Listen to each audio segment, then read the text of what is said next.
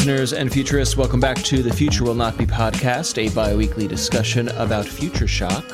The time that we are living in is a very disruptive one. Our society is being remade time and again within a single human lifetime. That's pretty cool, very exciting. Lots of cool tech and societal changes happening very rapidly. But uh, we may have some trouble keeping up with that. Our laws, our societal norms, our culture, uh, our families. What are we doing about it? How are we keeping up uh, educationally and otherwise with these changes? That is future shock. Uh, it, it, can cause us existential dread, and that is what this show is about. My name is Matt Silverman. I'm joined as always by two other gentlemen who have covered media and technology for about a decade now. Uh, to my left, Evan Engel. Hey. To my right, Alex Fitzpatrick. Ahoy hoy. A little bummed you didn't do in order from best to worst. Mm, mm, mm. Well, that's so, that is the order he went in, so yeah, made, made some sense. I didn't even want to say it, but Sure, you know, it very much you know, goes Matt, true. Evan, me. That's that's the established hierarchy here of goodness. of goodness. Uh, speaking of best and worst, uh, today's topic is a little bit different. We typically think about and talk about technology with a capital T, uh, what are the broad trends that are going to affect human life in the next 10, 20, 500 years? Uh, what are we looking at generationally? Uh, that's typically what this show is about. Today, perhaps a lively and abbreviated discussion about the here and now, the tech companies that uh, shape everything we do, say, hear, consume, uh, the way we express ourselves uh, that's probably gets boiled down to a handful of maybe five to eight technology companies that uh, either create media on the internet that we so love, uh, create and build the internet itself, or perhaps the devices on which we consume the internet. Uh, and uh, we had the idea to get into this discussion of, you know, which of these companies is having the quote unquote best or most positive effect on human life uh, and our society, and which is having the worst. And that is a, this is going to get controversial and this is going to get uh, qualitative. So I'm, we'll throw it out to y'all. I think Evan, you had this idea, uh, you or you had this conversation recently with friends. This, this uh, came, where, where, did it where did it go? So this came up recently, and, and it's really it's a fascinating thing to consider, and I, and I, guess we should probably throw out some some boundaries here, right? If we're yeah, largely we we think we're talking about Apple and Amazon, Google, Facebook, and Twitter. I think when when people talk about big big four, big five tech companies, I think that's that's typically what we mean. And that that definition is fine. It's a little arbitrary, I think, because you could just as easily say somebody like IBM or Microsoft should be in there. Mm-hmm. You could say I, I I don't know why you would say Apple and not Samsung right? Samsung is is doing right. just about everything they're doing, with uh, the exception of operating systems, I guess. Mm-hmm. You know, Sony Sony could be on there. Uh, but uh, no, no. But I. Well, there's there's I, Evan's best answer. in, in, seriousness, all these companies are are doing. And I think Matt, you you defined it well. Is is companies that help us use the internet. You know, we uh, uh the PlayStation the PlayStation Series is a really revolutionary gaming console, as is the Xbox. I'm serious. I'm serious. Like where? Like this is sure. This is uh, how big is the gaming industry? Four billion dollars, something like sure, that. Sure, sure, sure. Well, yeah. well, so let's let's um, I, I, boundaries are great for the conversation, but I, am saying maybe the boundaries are permeable because uh, I, I like how you said Apple and Samsung basically doing the same thing, and they are. And so if if if we were to if someone were to say uh, cr- the the creators of smartphones are the most important companies on the planet Earth right now. Full stop. Then I would draw the circle around Samsung and Apple together, and you would talk about them together, and we would qualify that uh, as we sure. go. So you know, sure. I think that's great. So so then the then the difficulty is how do you measure measure the you know the best and the worst of these? How do you measure impact? It's it's these things are so so wide ranging and so far reaching and and so so there's no there's no easy way to, to quantify this stuff. So this is all a speculative episode. This is a fun mm-hmm. one. Uh, mm-hmm. It's fun. It's fun for us. I'm, I'm sure it's fun for anybody who's listening to.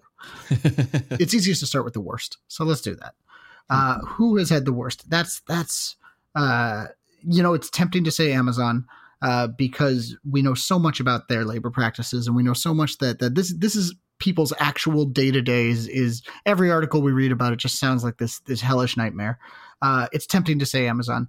That said, uh, Facebook, I think, is is also a, an easy one, and and especially uh, as we uh, look at the choices they've made recently regarding how to moderate speech on their platform, especially speech coming from from political leaders, uh, and given given how well understood their failure of, in 2016 is, and and the stakes of that failure, Facebook to me looks like it has had a more negative impact overall. Amazon's Amazon, and that's not to make light of of the way that Amazon treats it, the, its employees. Uh, but but it is you know the the number of people who work for Amazon is are, is far fewer than the number of people who either work for fa- or, or use Facebook or the are affected pe- by are affected by it. Right, Yeah. entire societies are are affected by the poor choices that Facebook makes in moderating its platform. So so for me, and and you could you could put Twitter in this, but Twitter maybe maybe only because its user base is much lower. Twitter hasn't hasn't uh, had these problems at the same scale that Facebook has. So for me, when you're looking at tech companies and you're you're asking yourself who has had the worst impact of any of them overall, I'm going to say Facebook. I wholeheartedly agree for the exact same reasons. And just adding on a very personal note, which has no bearing on like the wider societal thing. I mean, but but maybe maybe I'm not alone. I get a lot of value out of Amazon. I get a my me and my family. I get value from Amazon, and yes, those practice those terrible labor practices aside, that's an issue that that I have to reckon with as a user um, Amazon makes my life better. And the more I use Facebook over the last 10 years, the less and less value it provides to me. The, the content is bad, the connections are bad, the, the way it uh, presents content to me is not fun, it's not entertaining, it's not informative at all. And as a content creator, uh, it's it's just utterly useless.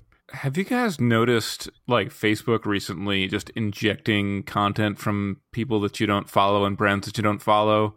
Uh, Hmm. And it's it's just really lowbrow bad content, and it's like, why am I visiting this site anymore? I don't get it. Right.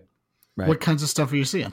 I'm getting this a lot of video game stuff, but it's like really clickbaity, teasy, like you won't believe the character that Nintendo just introduced to Smash Brothers or whatever. And I'm like, I don't care. and it's not even it's not a page or brand you follow. It's just completely right? It's like, injected. and it's even labeled as like content you might enjoy or whatever. Sure. You know? yeah. And even if I did care, I'll, I'll probably believe it. They're not. They're not introducing like. Unless it's you know. if they introduce like Osama bin Laden as a playable character, I'm gonna be shocked. I will be shocked. But anything short of that, they're like it's Finally, Luigi. the, the Smash Brothers Call yeah. of Duty crossover we've always wanted. Yeah. They're like they're like Luigi, but he's blue now. It's like, yeah, fine. I I find that very that's so believable. That is entirely within the realm of possibility. Uh, th- this strikes me as Facebook's like desperate, thirsty attempt to to look at you as a user. And and I don't know if you're uh, active. I know Evan is not is off Facebook, like fully deleted. I am not very active, and I don't know Alex if you're very active. But that to me sounds like the algorithm going. Oh God, please look at something, please. And and I see that in another dimension because I removed Facebook from my phone.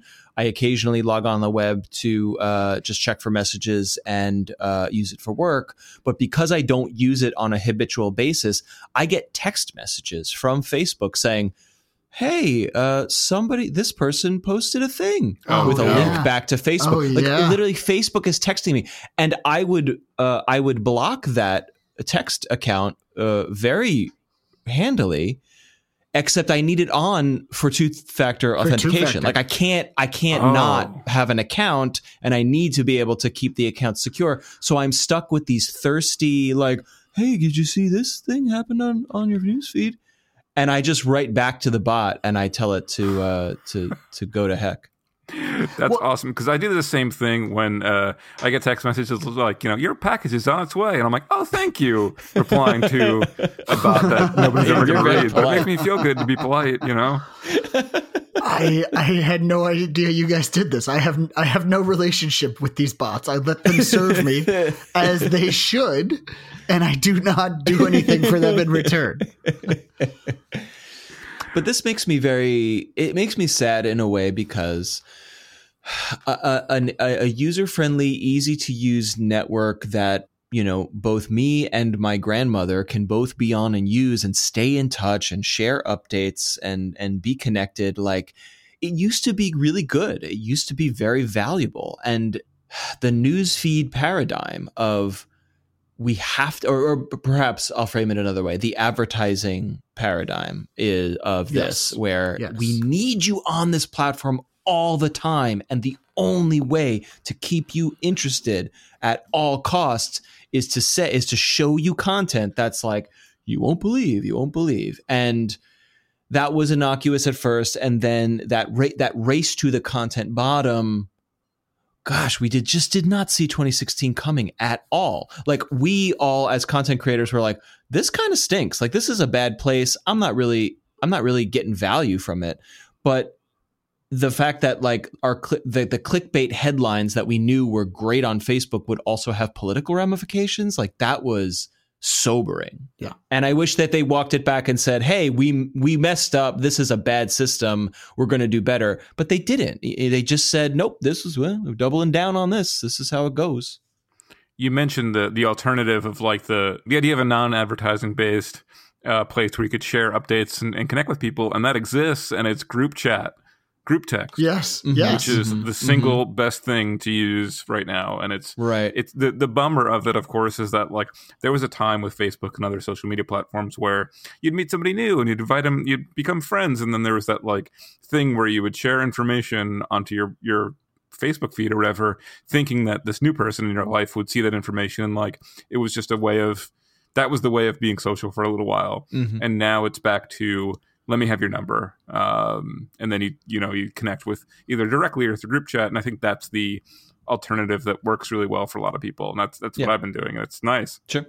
Do you think do you think to to make us sound as old as possible we Mm-hmm. are all men in our 30s in long-term relationships do you think that that is still the case for for kids for for if you're in your 20s no man they're tiktoking or whatever yeah they're still there's because there there is still this they're still in a social space where opening themselves up to these new relationships can still can still be rewarding i think Yeah, Right? but I mean, everything from what I know about that, the kids are all moving to group messaging as well. I mean, they're Sure. on, it's on social platforms, but I think the way kids use Instagram and Snapchat and TikTok is not like, "Hey, I'm publishing to the world and and everyone can see this." It's more like I have my 10 friends, my 10 buddies, and we're going to just send memes back and forth or funny Yeah. selfies back and forth. Yeah. And that's the primary uh, communication tool. Um, I guess, uh, and I obviously agree with you about about the group chat. I guess there was something very useful about the news feed of like if I send a text to my high school acquaintance and saying, "Hey, check out this life update." Like that's weird and silly and I would never do that. But if you post it into a public news feed context and that person happens to see it and then they say, "Oh, that's great. Uh, what are you doing?"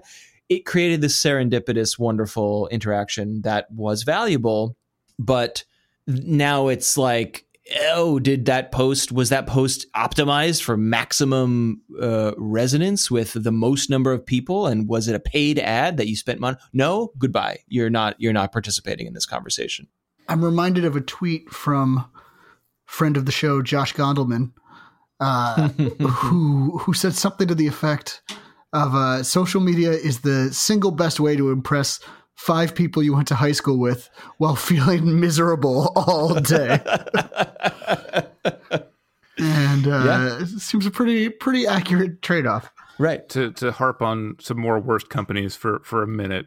Yeah. Um, I I totally see where you guys are coming from from the Facebook perspective, and Amazon. I have a similar sort of um, trouble reconciling my feelings about the company's labor practices and other stuff that it's up to.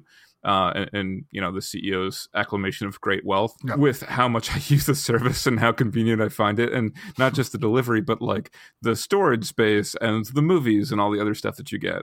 Uh, so it's it's quite the dissonance um, that's that's difficult to process. Um, but I think that when we're talking about Facebook and a lot of the negatives, especially with with regards to 2016, um, and I know that it, it's not quite as large or as massive, but like, my God, do I have trouble fi- understanding or finding a reason to justify Twitter's existence these days? Yeah, Hmm. yeah. Um, and I really like I say that as somebody who I love Twitter, and I'm I'm I'm, I'm consciously aware that I'm addicted to it. Um, but every day lately, it's just like, why am I spending time with this thing? And I think it's just got such a grip on um, people like us in the media, uh, politicians especially. The good stuff that happens there is just feels so far and few between these days, and I just don't understand it. Charlie Brooker of Black Mirror fame has called Twitter a video game. And it seems, you know, we, we talk about gaming and we talk about gaming addictions and, and everything that is true of that does seem to be true of Twitter.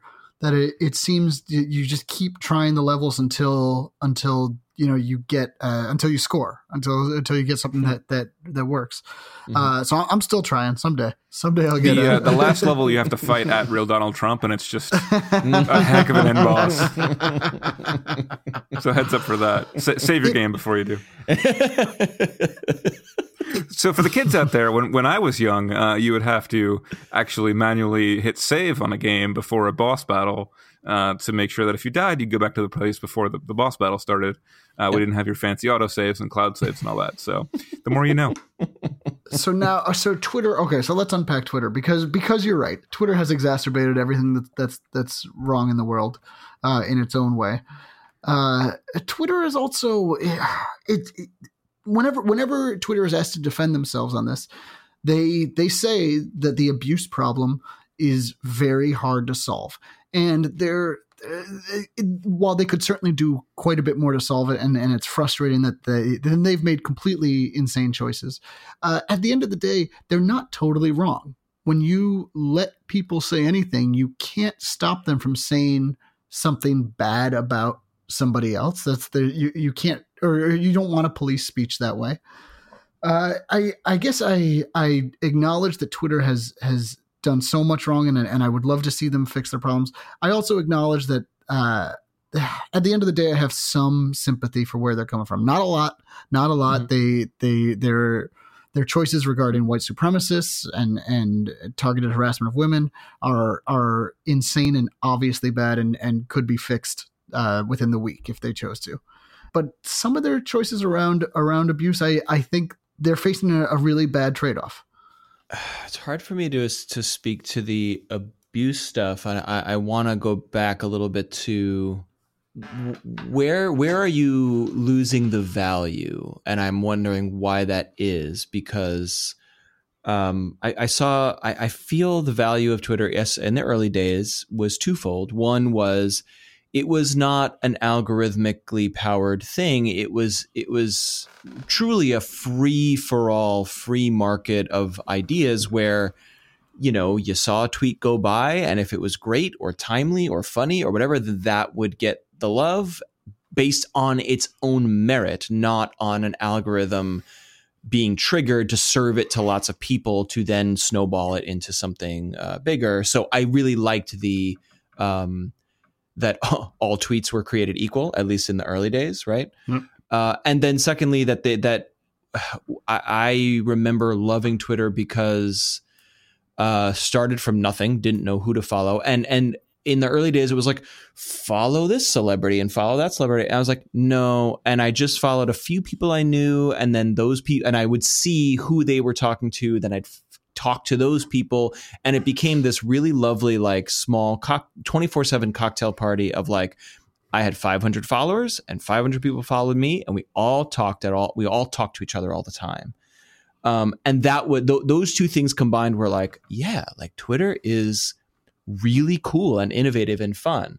And somewhere between then and now, somewhere between maybe 2012 and now, what happened? Is it is it a scale problem? Is it that there's too many public figures? Is it that everyone's just yelling at each other? And my worry about the circles that we roll in is that um, it's when you follow a lot of media people and the and the concentric circles around those people, I worry it's like outrage about this and outrage about that and yeah. and there's plenty of reasons to be outraged but it just ends up being like a lot of shouting when i and and the reason i used to use twitter was like there's some funny people on twitter and and i they still are there but um it if you're not, if you're not following the right people or you haven't closed your circles you know tightened up your circles um, it may be hard to see them. That's my working theory, but um, I'm not as in it as as as uh, Alex is.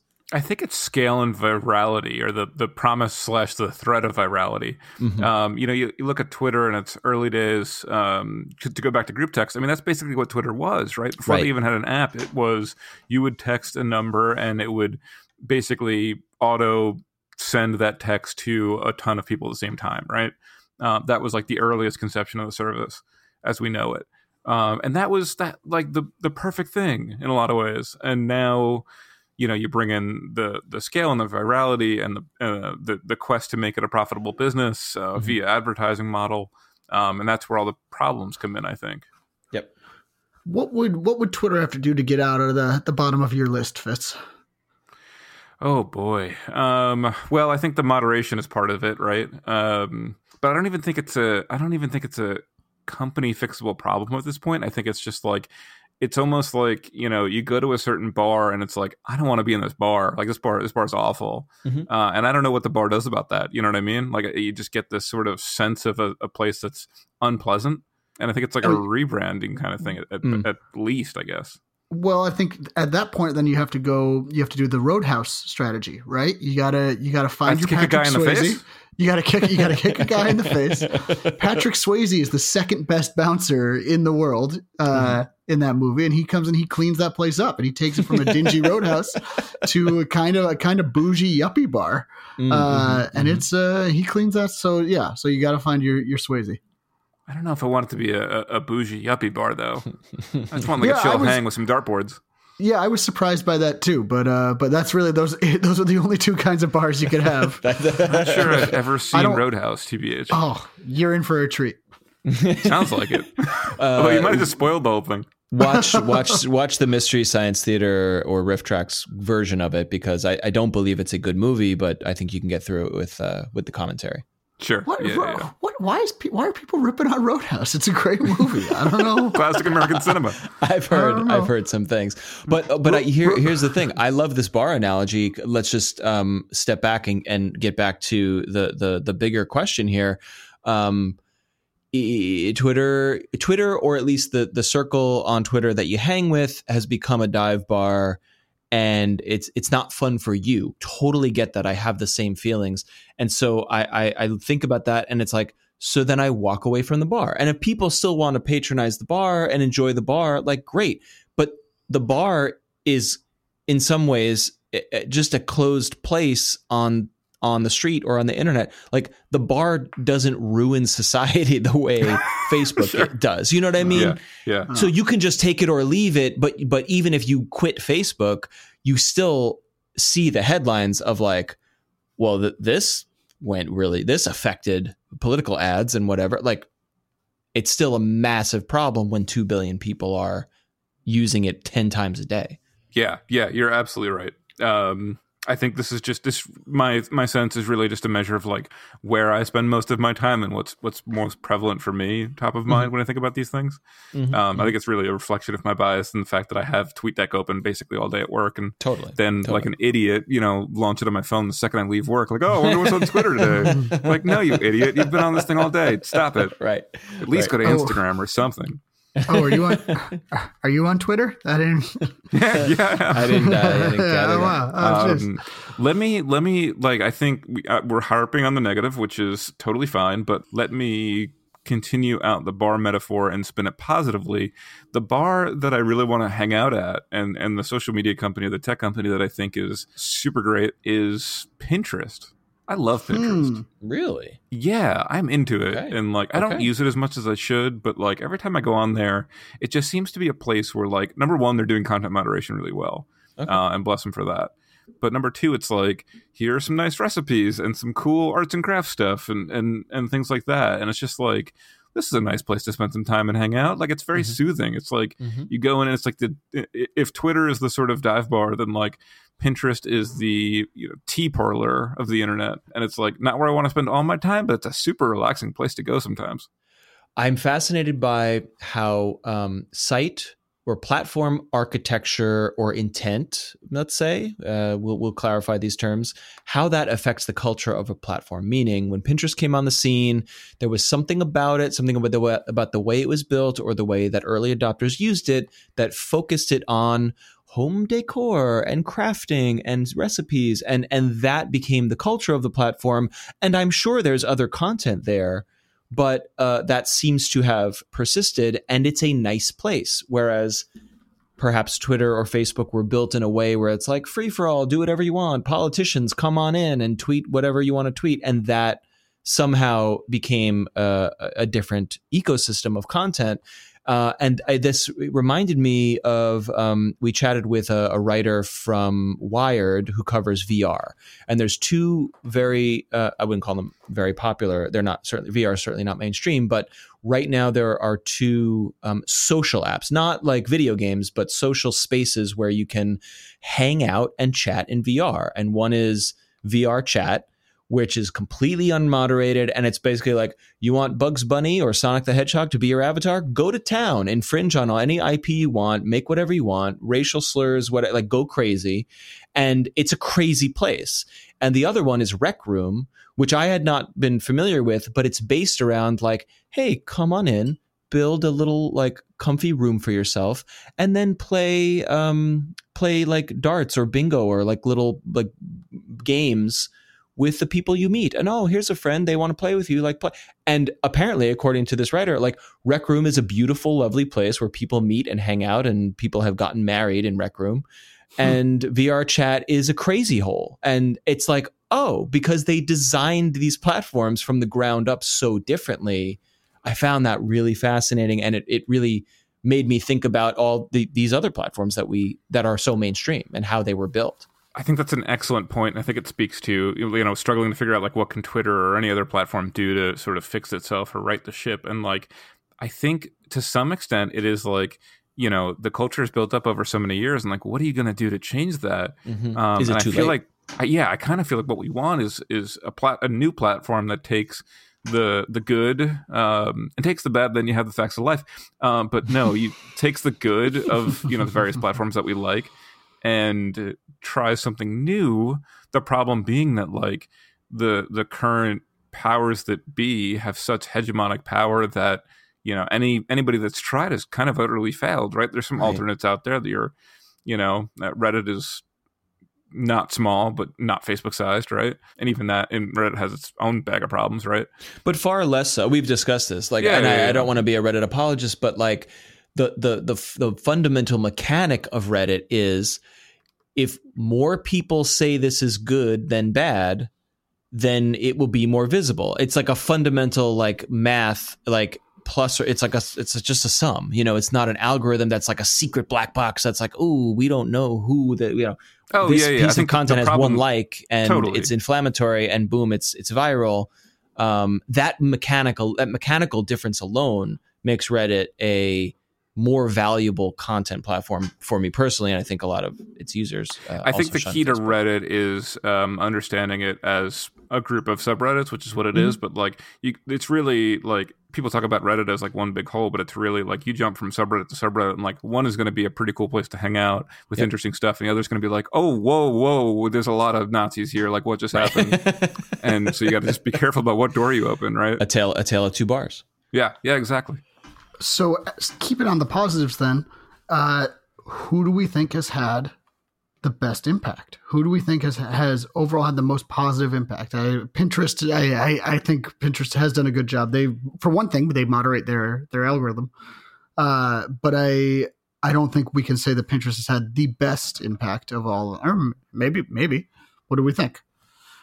Well, let me. Um, I'm going to be jerk and talk about Twitter for a second in, in a mm-hmm. positive light.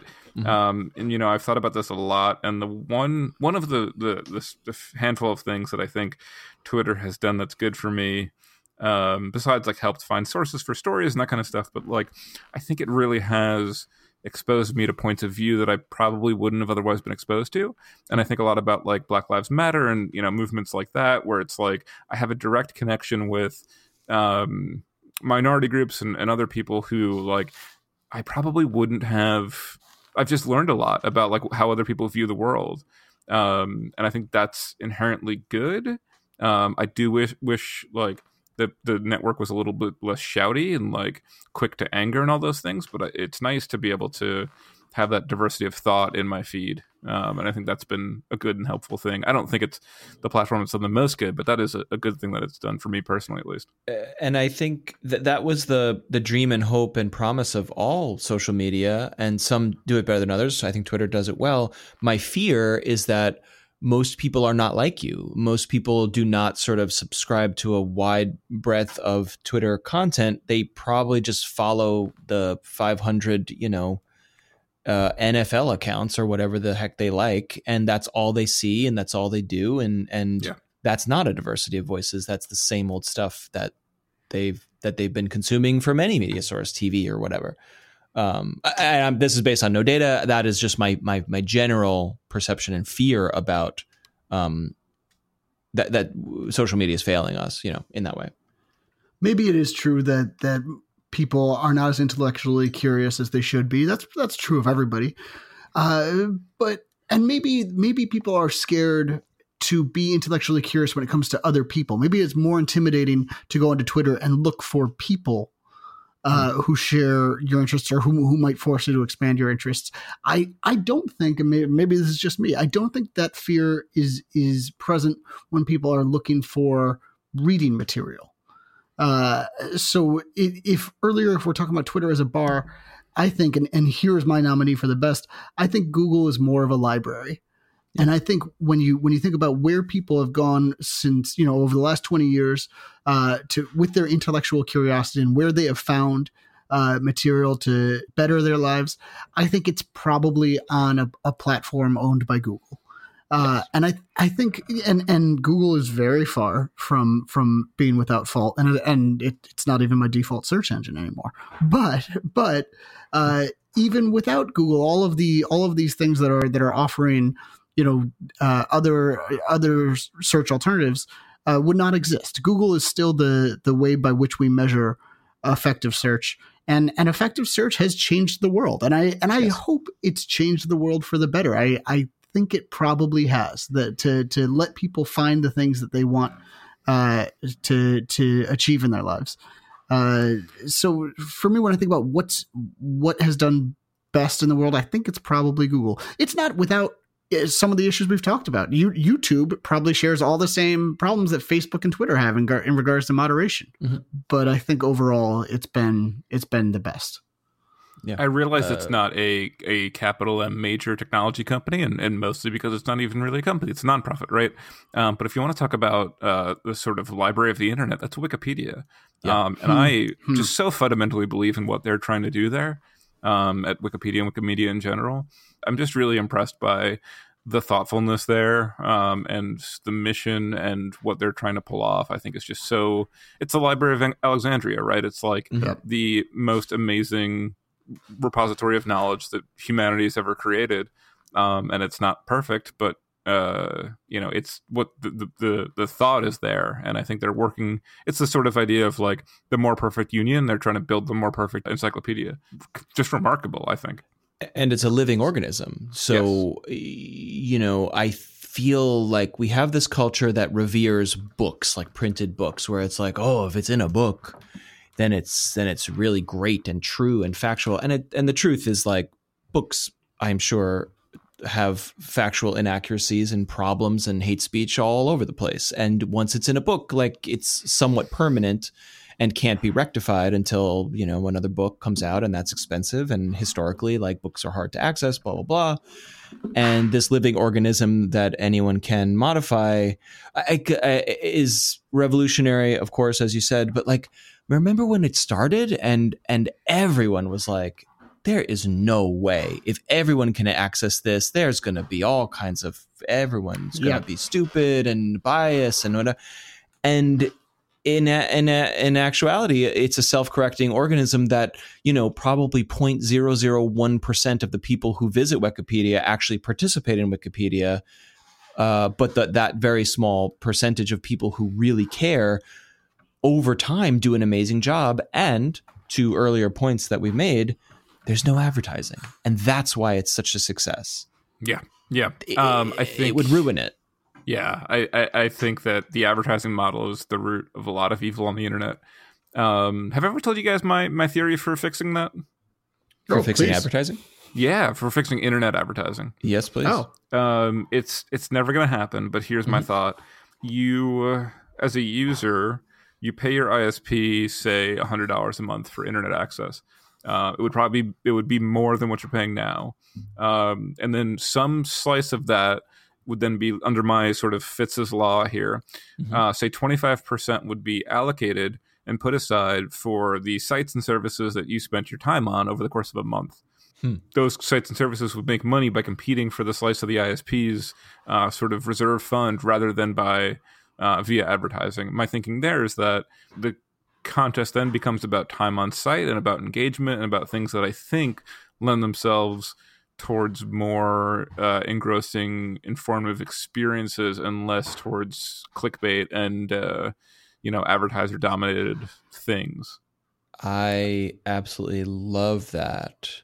Wouldn't the sites competing for those dollars and therefore attention have incentive to make addictive things uh in the in the same way is is there some of the same incentive of like we got to keep you addicted to this news feed or this little video game or whatever so that we can push as much advertising into your face as possible and sell your data?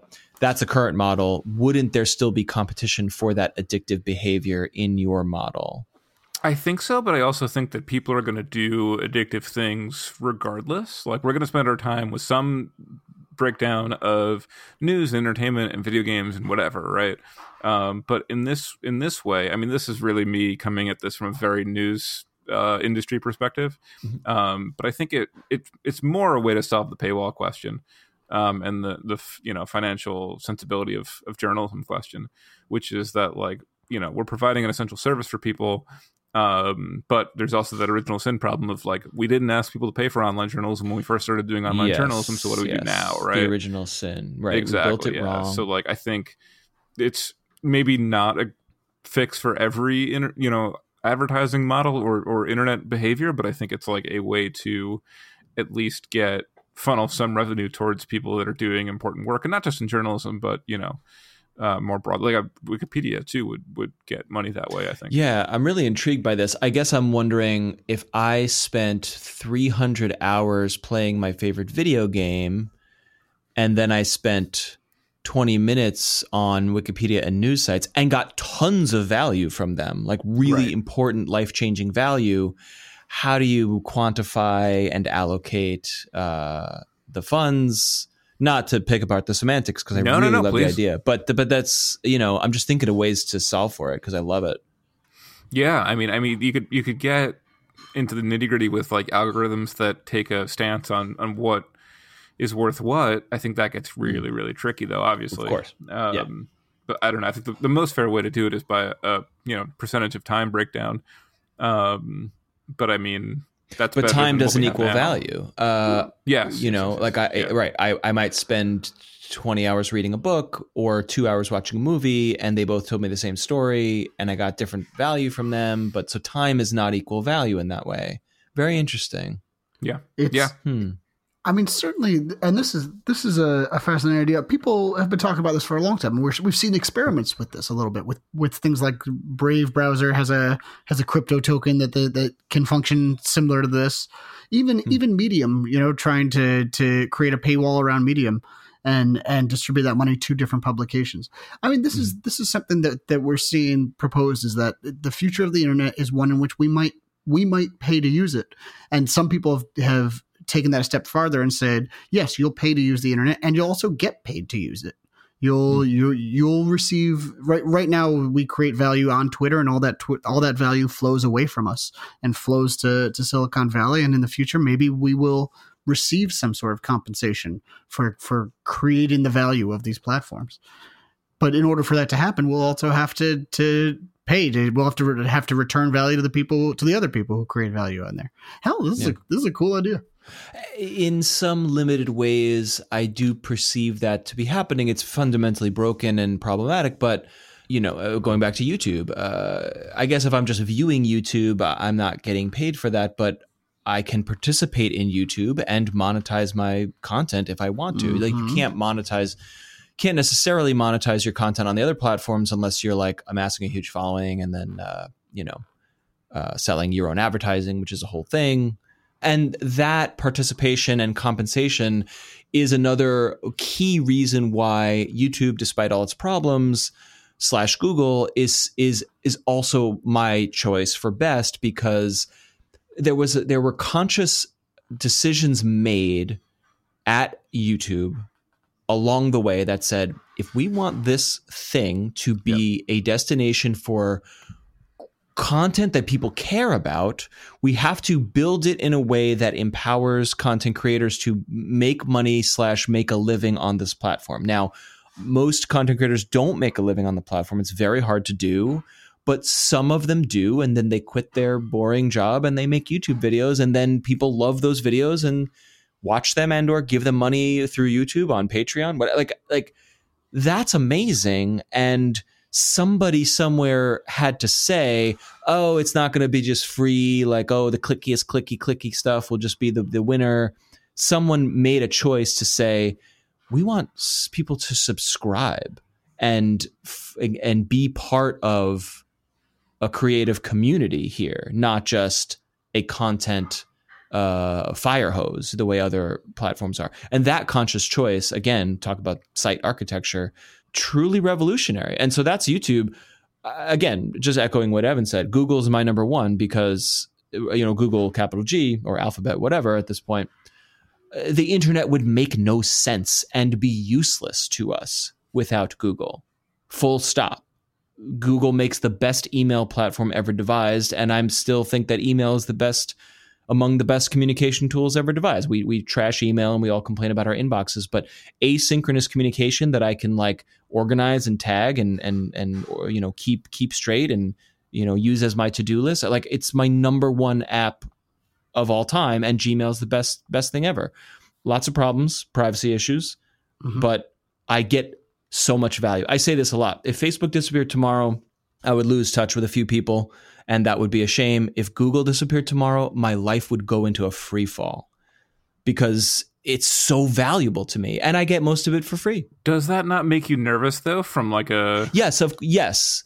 Yes, it does. But all of these things come to us for free and if they disappeared, that would be bad, but at least right now I get like I am a I am a very very productive person thanks to Google. And I have acknowledged that I've traded some privacy for that value. Looking at a Facebook news feed and cringing at, you know, people's photos, like that has no value to me. So why would I trade my privacy for something that has no value? I want to get something valuable in return. That that's my take on Google. It's a good take. I want to put a runner up before we run out of time. Mm-hmm. My my runner up, and I think Wikipedia is a is a strong runner up too. I want to add Mozilla and and yes. I I mm-hmm. know you're gonna laugh, but Mozilla if if every company operated the way that Mozilla operates, we wouldn't have the problems that we have today. Yeah, I agree.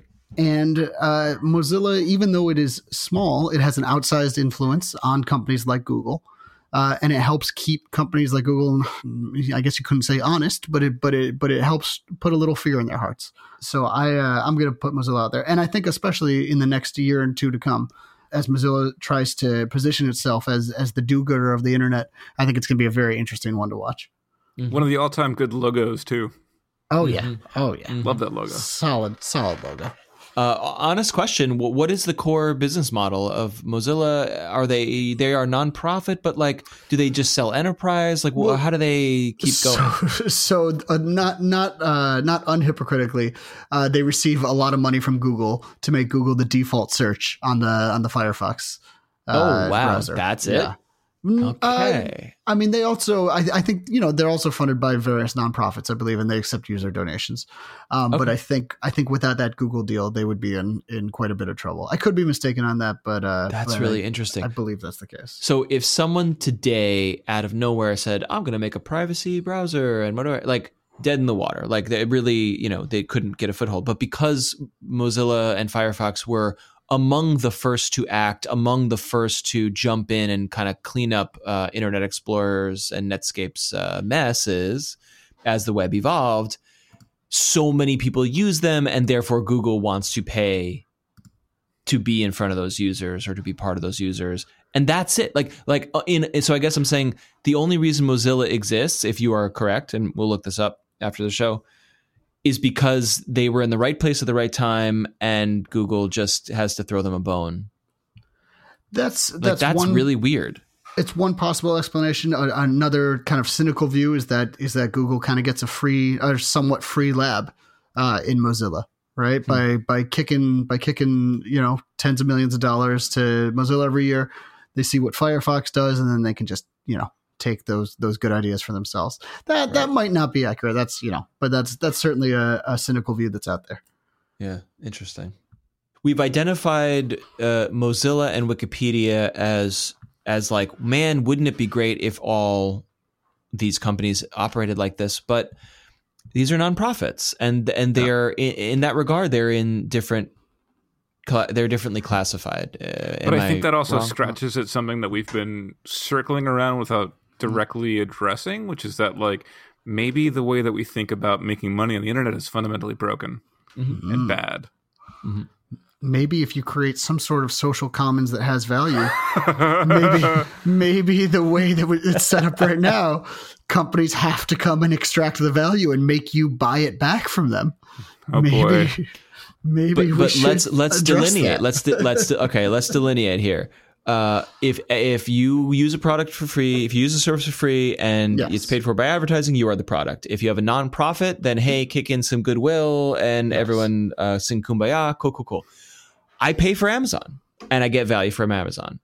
I am a customer of Amazon. I'm sure Amazon does tra- track me or do whatever it does to track my data, whatever. But like by and large, it, that is a value exchange, a monetary value exchange that I have with Amazon. I'm a satisfied customer of Amazon.com and its various services. So, uh, is it different?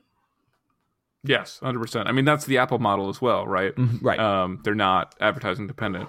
And I, I, I, what a revolutionary thing! Oh, you, you, that you give me products and I give you money. Like, imagine if if the internet was built that way. Crazy, right?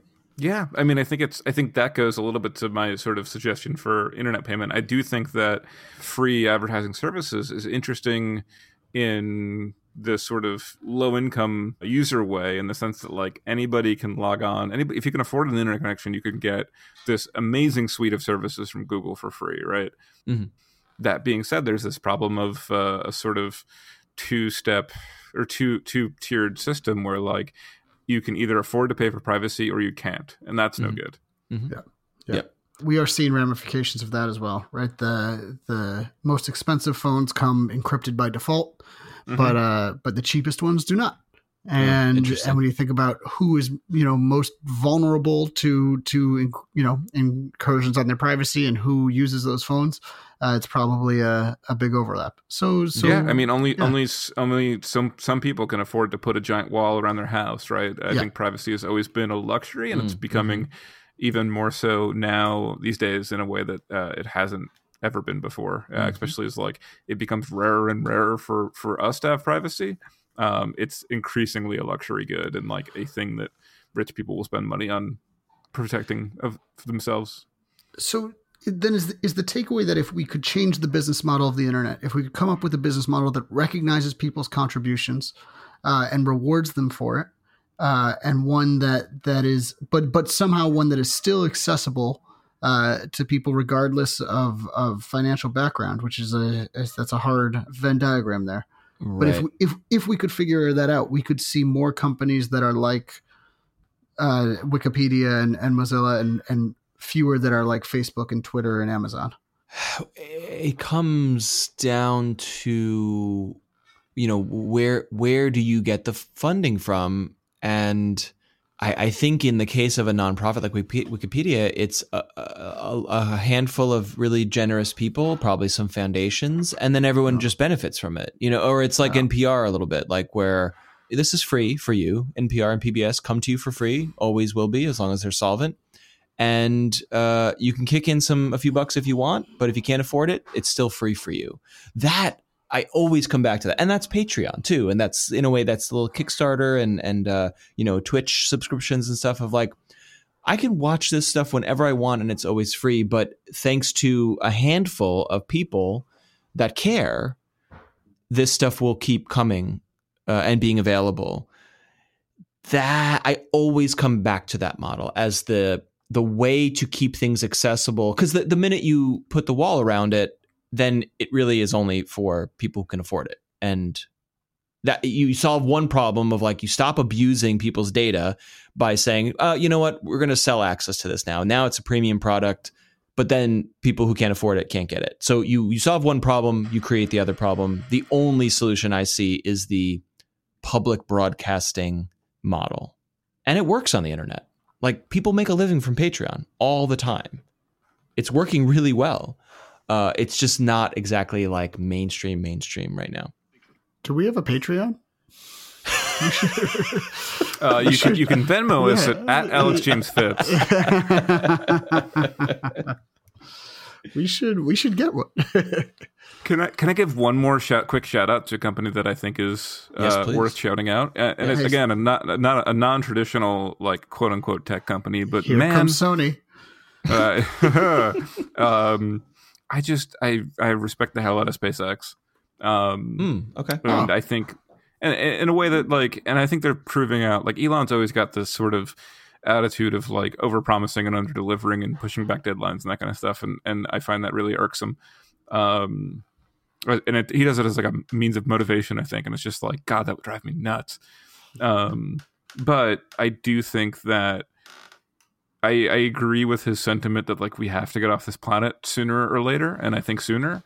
Um, and I think a company that is pushing that technology forward in such a strong and impressive way, where to the point where like firing rockets into space and delivering stuff to the space station, and then like landing those rockets back on Earth is not an easy thing to do. No, it's amazing. Um, and he's made it routine to to mo- like they haven't had a major accident in a long time, mm-hmm. um, and they're about to start sending people up, and I think it's just like a pretty remarkable achievement in the private sector uh, that I think should be celebrated. Yeah.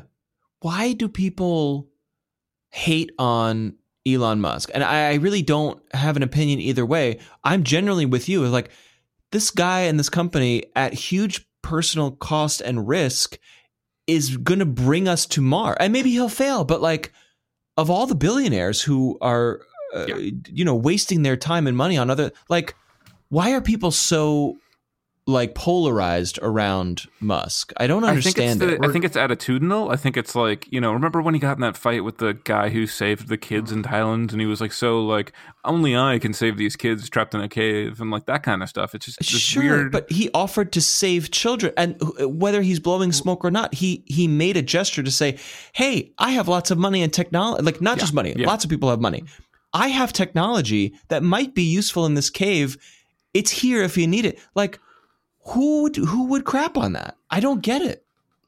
We're gonna need another episode for this. we, can't. Yeah. We can't. We can't start start Elon Musk at fifty six minutes in. Mm-hmm. We got, let's do an Elon episode. All Elon all the time. Let's go let's full on on Elon. Let's get him on. Let's get all him right. on. Let's get Elon. Right. He'll do it. He'll, he's, I've, I've, he's done. He's done stupider stuff.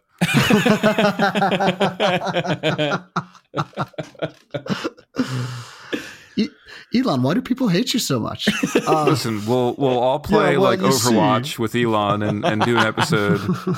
well, we're playing Overwatch together, or whatever the kids are playing. Apex Legends? I don't know. Oh, yeah, no God. one's playing Overwatch anymore after uh, the debacle. Oh, right, the whole Blizzard thing. God, oh, they yeah. really stepped in it. Oh, mm-hmm. yeah, mm-hmm. yeah, yeah.